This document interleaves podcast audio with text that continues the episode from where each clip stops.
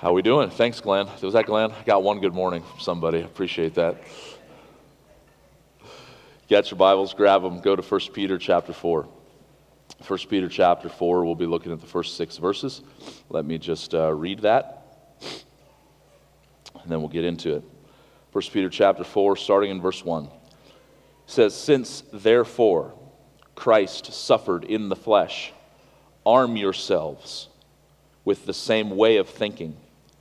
For whoever has suffered in the flesh has ceased from sin, so as not to live the rest of the time in the flesh, no longer for human passions, but for the will of God. For the time that is past suffices for doing what the Gentiles want to do, living in sensuality, passions, drunkenness, orgies, drinking parties, and lawless idolatry with respect to this, they are surprised when you do not join them in the same flood of debauchery, and they malign you. But they will give an account to him who is ready to judge the living and the dead.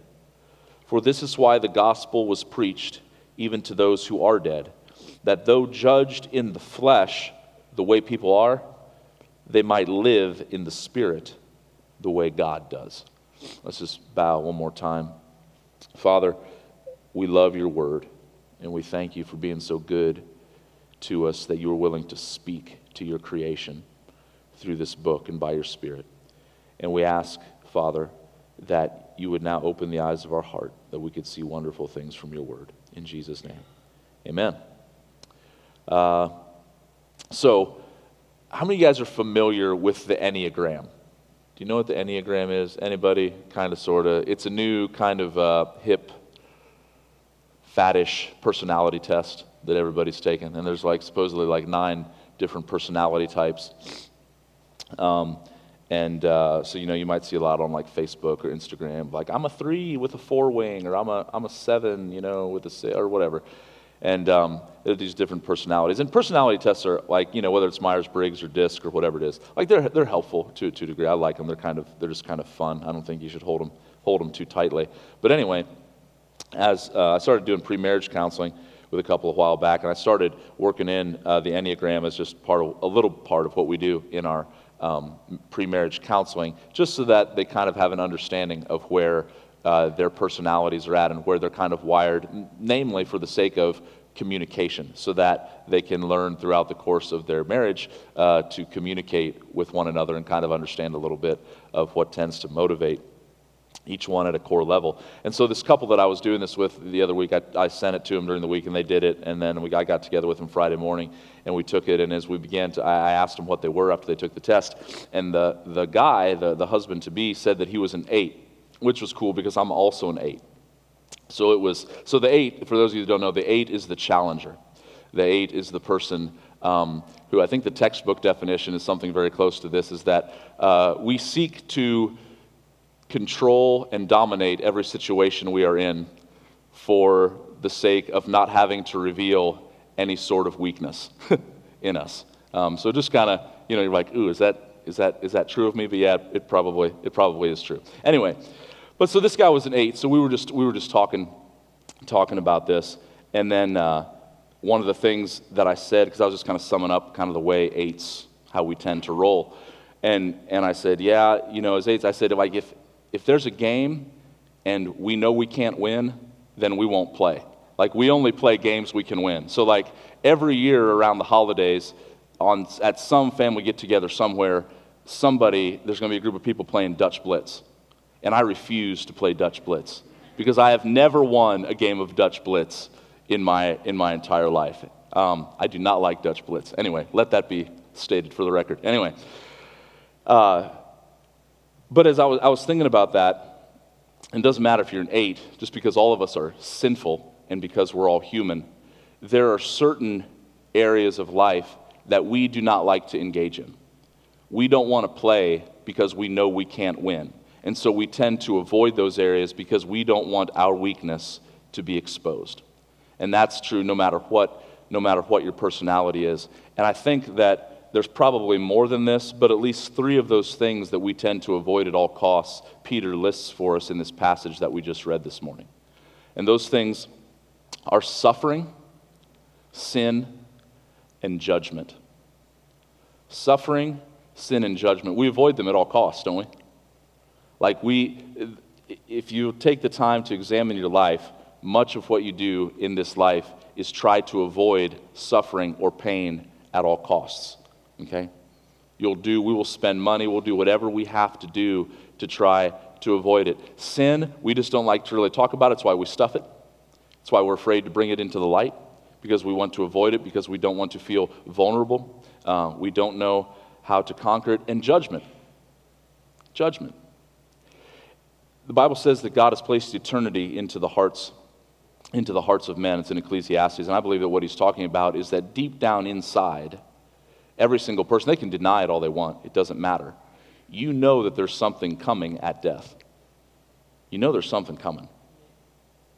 Um, and all of us, I believe, deep down inside, know that there's, that there's a judgment coming, but we do not want to think about it. We don't want to engage in that conversation. We don't, we don't want to play that game. And so, again, we live our lives trying to numb ourselves with the anesthetic of whatever comfort or pleasure we can find so that we don't have to think about it because we know it's coming and we don't, and we don't want to face it. Suffering, sin, and judgment. And the good news of what Jesus Christ has done is that even though these are areas that we try to avoid and games that we don't want to play, the good news of what Jesus Christ offers us is that it, it is precisely in each one of these areas that we try to avoid that we can have victory. That we, our, that we are, as the Bible says, we are more than conquerors through him who loved us and called us to himself. And so, what I want to look at this morning in this passage is I believe that Peter is explaining to us how Jesus gives us victory in each one of these areas. And so, I want to talk about how Jesus gives us victory over suffering, how he gives us victory over sin, and how he gives us victory over judgment. And so that's what we're going to look at, okay? First of all, how Jesus gives us victory over suffering. Look at verse 1. He says, Since therefore Christ suffered in the flesh. This has been the theme throughout this book, right? From beginning to end, it's been suffering, suffering, suffering, but it's doing something. There's a purpose in it. And the first way that, that Jesus um, gives us victory through what he's done for us is that when we face suffering, we don't have to be afraid of it because, guys, it's not going to last forever. There's something coming on the other side of it. I don't care if it's cancer or criticism or if it's persecution or people maligning you or slandering you, as Peter has repeated over and over again throughout the book. That's much of what his original uh, readers and hearers were dealing with was people slandering them, talking bad about them. Some of it had ended in, phys- in physical violence um, or kind of culminated in that. But it does not matter what the suffering is. As a Christian, you can know that it is not going to last forever and that God, in the end, has a purpose for it. Now, you remember, if you look back at the very last verse of chapter 3, where we were a couple weeks ago, he talks about the suffering that Christ, that Christ underwent, all the way back in verse 18 he says, Christ also suffered once for sins, the righteous for the unrighteous, that he might bring us to God. And then he kind of goes on this little tangent about Noah, and we looked at that last week. But then he comes back around in verse 22, the verse right before chapter 4, verse 1, and he says, But Jesus, speaking of Christ again, who has gone into the heavens and is at the right hand of God with angels and authorities and powers, having been subjected to him that when we look at Christ's life and we look at the example that he gave us, that he went through this suffering, but it was not meaningless. There was a purpose in it. It did not last forever, and it ended in victory. And, folks, no matter what you're going through this morning, if you know Jesus Christ is your Savior, it is not going to last forever, and in the end, it is going to end in victory. Yes, someday forever in heaven, that is the ultimate victory. Sin, Satan, sin, it will all be eradicated. It will be put away, like the very presence of it will not be there anymore. But even in this life, guys, there is something that God is working in the midst of your suffering where He wants to give you a very real, tangible authority that is from Him. That as you identify with Christ, as you identify with the sufferings of Christ, as you actually try to live a life of discipleship, disciple means learner, follower, that we're trying to be like Jesus, that we're trying to have the dust of the rabbi come up on us, that we're trying to step right where He steps, to go where He's going. He's trying to lead us in the same path that he walked, which was one of taking up his cross, which was one of suffering, but it was for a purpose that God might give us a very real authority as we're going through it. I don't want to be presumptuous or, or, or, or, light or surfacey at all. But you know, we prayed for Tracy a little bit ago in the cancer that she's going through. I don't know what all God wants to work, but I know that one of the things He does want to work is a deeper authority in her life. That when she now goes through this cancer, she's going to be able to speak of this on the backside in a way she wasn't able to speak to it on the front side. You follow me? So once you go through something, it's the old school word is gravitas. You guys have heard me talk about this before that the Lord like his word is true. It's his it's his promises. It's faith in him and who he is and he's won all the victory. He's done all that. But guys, he wants to take us into his life. He wants to live his life through us. And for some reason, we're just convinced that even though he went to the cross that we don't have to. And it's a lie. I'm sorry, it's a lie. Jesus said, If anyone wants to come after me, let him what? Deny himself, take up his what? His cross, his cross, and follow me. But it's not meaningless. It's not, it's not for more, for no purpose. And what Peter says here is he says, arm yourselves, arm yourselves with this same way of thinking or with this mindset. Now, this is, if you, you know, this is like one of the things I do is I study the text each week as I go through and I just simply underline. It's like an English class, you know. I underline the verbs in a certain color and I underline, you know, the commands in a certain color and I underline the promises in a certain color. And as you do that, this is, this is about, like, there's other implication, commands by implication, but this is the only direct command in this passage. Is what does Peter intend for us? He intends for us to get this mindset. He intends for us to arm ourselves by putting on this same mind, which was also in Christ, with the same, with the same way of thinking, to be ready. Jesus did the same thing, and again, it's interesting. Uh, one of the things I love about studying First Peter is that you know it's written by Peter, and we have so much information about Peter in the Gospels, in his life, and you know that Peter would have been there in the upper room on the night that Jesus was going to be betrayed, just hours before he was arrested, and then crucified. In John chapter 16, Peter would have heard Jesus say these words. He says, I've said these things to you that in me you may have peace. He's, and Jesus said this In the world you will have trouble, you will have tribulation.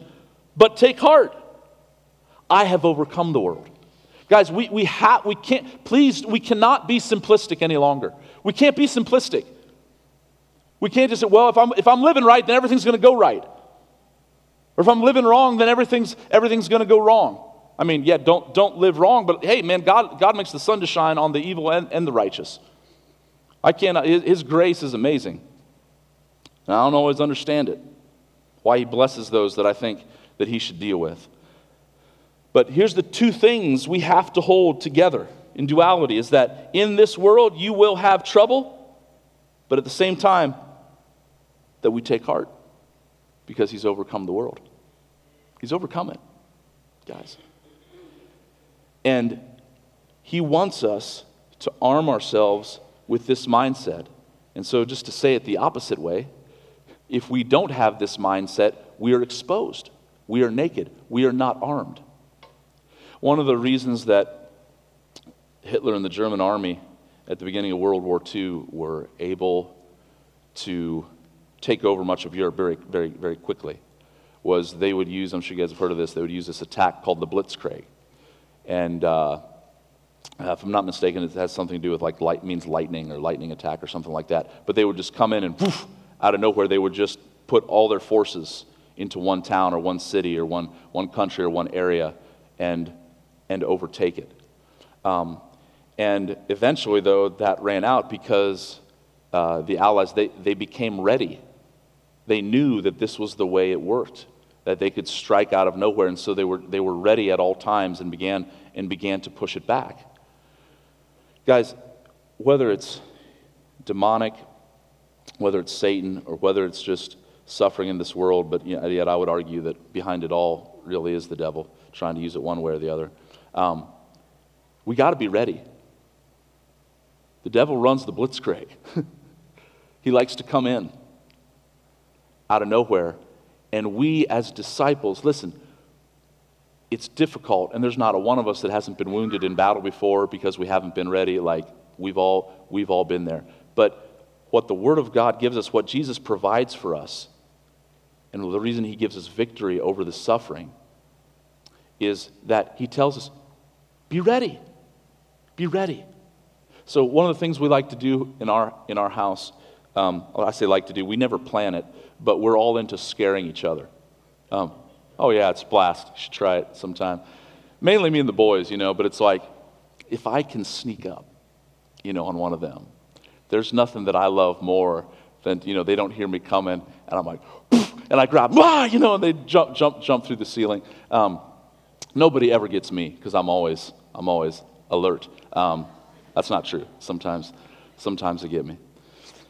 But, but here's the deal. Here, here's, here's the good news of what Jesus is doing for us. He's saying, be ready. Be on your guard. See, they can try to hide, no, no matter, even if I don't know where they're coming from, even if I don't know if they're in the closet or if they're around the corner, but if I know that it's coming, they're not going to scare me. I'm going to always be ready. And what Jesus is saying is, I'm, he, I'm telling you, I'm telling you, in this life you will have much trouble, but take heart. I've overcome the world. And so be ready. Be ready this morning. Your suffering um, is not meaningless, it is not purposeless. Um, and the other way that it helps us to uh, that Jesus helps us to overcome this. is if you look in the text, I just don't want to miss this because this is, this is big. He says, Arm yourselves with the same way of thinking. Verse 1 For whoever suffered in the flesh has ceased from sin. Now, it's an interesting phrase because, and it, takes some interpretation because um, he's not saying that we will literally be sinless. We will always be battling Satan, sin, fear of death in this life. That's why we must live by faith and not by sight. And it's our faith that it gives us the victory that, over, that overcomes the world.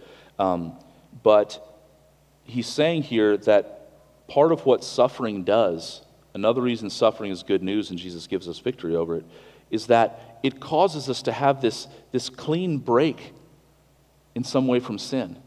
If I had to just sum it up in my own words, just as far as what I think Peter is trying to get across to us here, when you guys go through difficulty, anybody ever been through difficulty? Just a trying season? Yeah? it causes you to think about what's really important.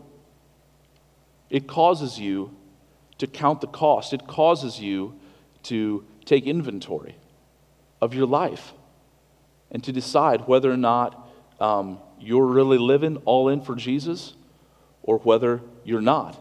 And so he goes on here and he says, because when we suffer, he ceased from sin, verse 2, so as to live the rest of the time in the flesh, no longer for the passion, for, I'm sorry, no longer for human passions, but for what? But for the will of God.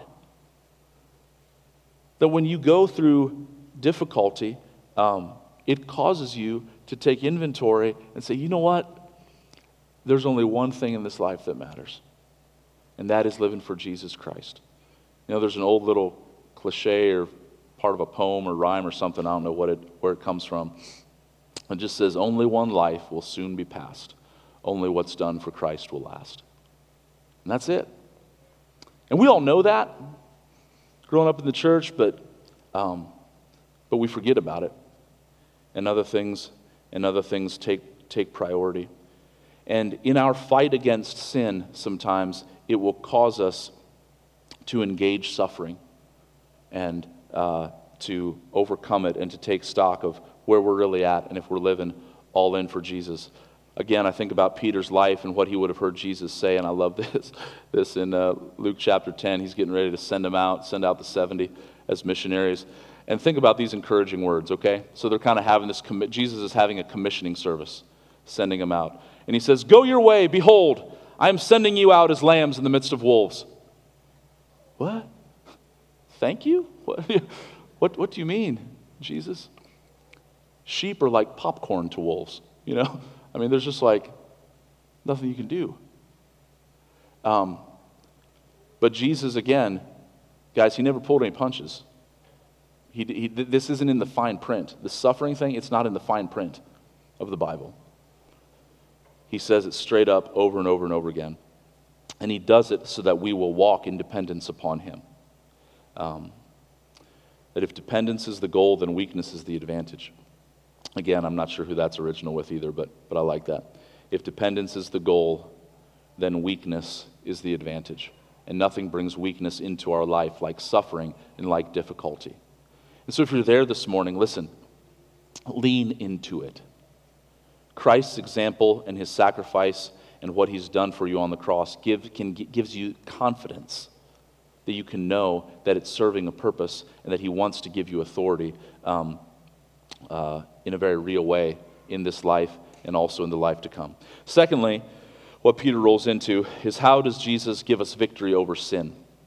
So we talk about how he gives us victory over suffering, but how does Jesus give us victory over sin? One primary thought here, okay? He, eh, he gives us victory over sin by making sin completely illogical.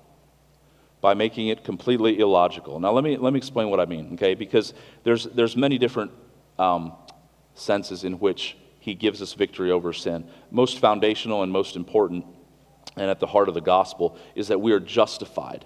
Okay? That when you believe in Jesus, you guys have heard me say this so many times, but it's the idea of a judge and a gavel, boom, coming down, not guilty. It is a legal declaration over your life that you are forgiven, all your sins washed, washed away.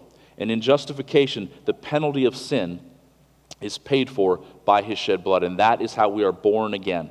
We come into the kingdom of God. Someday in heaven, we will be glorified. And glorification is not just that the penalty of sin is paid, but that the very presence of sin will be completely eradicated. It will not be there anymore. And so that's something we look forward to. And we know it's true because all those he's justified, he's also glorified. The Bible says very clear, clearly in the book of Romans. But we live in this time now where we are being sanctified or sanctification. Sanctification is not a one time deal, it is a process, it's a daily development that God is working in our life. And so when I, I'm talking about how Jesus gives us victory over sin, I'm talking about sanctification type victory. I'm talking about day by day victory in your life um, because of what he's done. And one of the ways, one of the truths that I believe Peter's trying to communicate here that he gives us victory over daily sin is that because, if you have been born again, it now makes absolutely no sense at all for you to live in sin any longer. Guys, do you understand how insane sin is? Sin is complete madness. It is illogical. Makes no sense whatsoever for those that know Jesus and have tasted of eternal life. Verse 3, he says, you know, no longer to live for, for human passions, but for the will of God. Then verse 3, for the time is, pa- for the time is past, or for the time that is past, it, it suffices for doing what the Gentiles do. And then he goes on to list these specific sins. He said, look, you, you, we've spent enough time doing that in the past. And think about the logic of what he's saying. He's saying many of the people that he's writing to that are now Christians, that are now disciples of Jesus Christ, they one time, at one time, they lived in all these things sensuality, passions, drunkenness, orgies, drinking parties, lawless idolatries, a flood of debauchery. But at one point in time, if they now know Jesus, which he's saying that they do, they cried out to God to deliver them from this mess that they were in, from this sin. And so he's, the, the logic of what he's saying is if you've cried out to God to deliver you from this thing because you want wanted delivered from it, because you finally maybe tasted of the bitterness of what sin ultimately brings, and then God delivers you, it makes no sense to go back and do it any longer. Now, hear me. Does sin, does it still, as a Christian, do I, does, it, does, it, does it look good? Does it promise us good? Does it feel good maybe for a moment or for a little bit after you do it? Sure. All those things are true, and that's why we give into it. But it makes no sense to do it. Well, then, Eric, why do we do it? I'll tell you why. Because there's a madman living inside of you, there is a raging lunatic that lives inside of you, and its name is sin. And he lives in the part of you that is called the flesh or the old nature. You believe me? Maybe? Okay, let, let, let's go to Paul. I feel like I need to prove this to you. You don't believe that you got a crazy person living inside of you, but it's true. Listen to Paul in Romans chapter 7. This is the Apostle Paul. Raised the dead, planted churches, healed the sick. Himself was one time stoned, and then God, God raised him and brought him back. Was caught up into the third heaven. Saw things that men are not allowed permitted that men are not permitted to speak. Chapter 7, verse 15 of Romans. He says, For I do not understand my own actions. For I do not do what I want, but I do the very thing I hate. Now, if I do what I do not want, I agree with the law that it is good. So now it is no longer I who do it, but sin that dwells in me. There's the madman. Sin that dwells in me, in you, even in Paul. For I know that nothing good dwells in me, that is in my flesh, for I have the desire to do what is right, but not the ability to carry it out. For I do not do the good I want, but the evil I do not want is what I keep on doing. Now, if I do what I do not want, it is no longer I who do it, but it is sin, the madman, that dwells within me. So I find it to be a law that when I want to do right, evil lies close at hand. For I delight in the law of God in my inner being, but I see in my members another law, waging war against the law of my mind and making me captive to the law of sin that dwells in my members. And then he cries out, he says, Wretched man that I am, who will deliver me from this body of death? He asks, he, he asks this question Who's going to save me? Who's going to deliver me? From this madman that runs around inside of, me, inside of me, causing me to do the things that I do not want to do. And thankfully, Paul, and again, because of the gospel, he doesn't just ask that question and then close the book. He answers it. Wretched man that I am, who will deliver me from this body of death? Thanks be to God through Jesus Christ our Lord. Amen? Let me try to sum this up as best I can, what I'm trying to say here. The gospel of Jesus Christ has made continuing in sin completely illogical. But since we have a madman living inside of us who does not listen to logic, then the most logical thing we can do is to daily surrender to the Lordship of Jesus and ask Him to live His life through us. You follow me?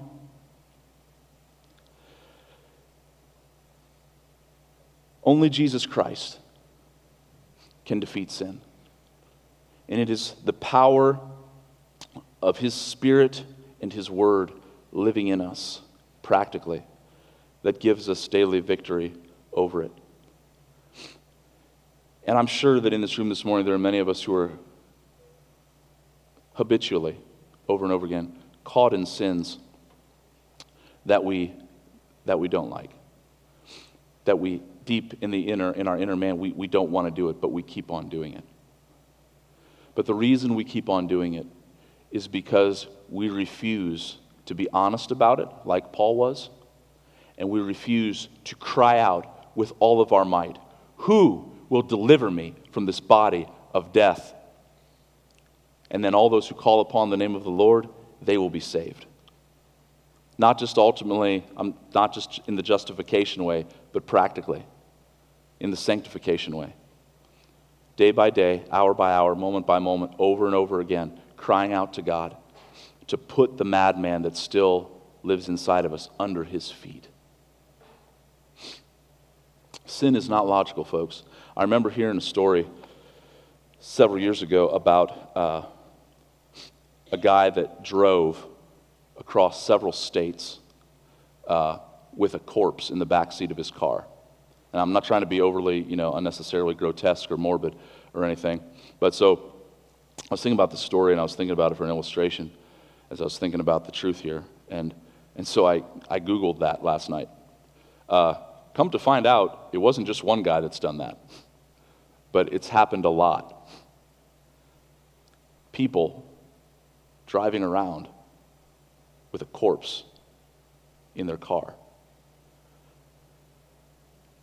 And I just wonder how many of us continue to drive around every day with dead stuff.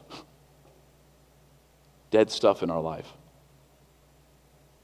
And it's completely illogical. Like you find somebody like that, you find somebody with a body in the back seat or in the passenger seat or whatever. You're like, man, this something's not something's not right. And that's what Peter said. It, it's illogical, guys. Um, and I would say this to you, and I say this truly, truly in love, truly in love. But if sin, I, I get that we might all be caught in it because of temptation, but, it, but if sin still makes sense to you, if sin is logical to you, if sin makes sense to you,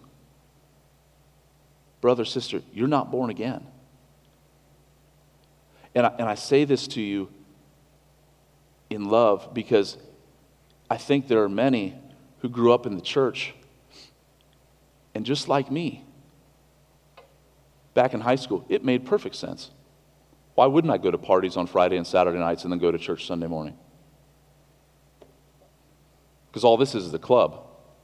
You know, this is just something we do on Sunday mornings, but this is what we do on Friday and Saturday nights. Made perfect sense. But I had never tasted and seen that the Lord is good. And I say that to you this morning if you're here and, and you're like, no, yeah, that's, that's me and it makes perfect sense and I'm okay with it. I want to tell you that there is pleasure beyond what you've ever experienced through a relationship with Jesus Christ. It, is, it, it will make all the pleasure of this world taste like cardboard and ash in your mouth. And it is only through putting your faith and trust in Him, by surrendering your life to Him, giving Him all, that you will be able to taste and see that He is good.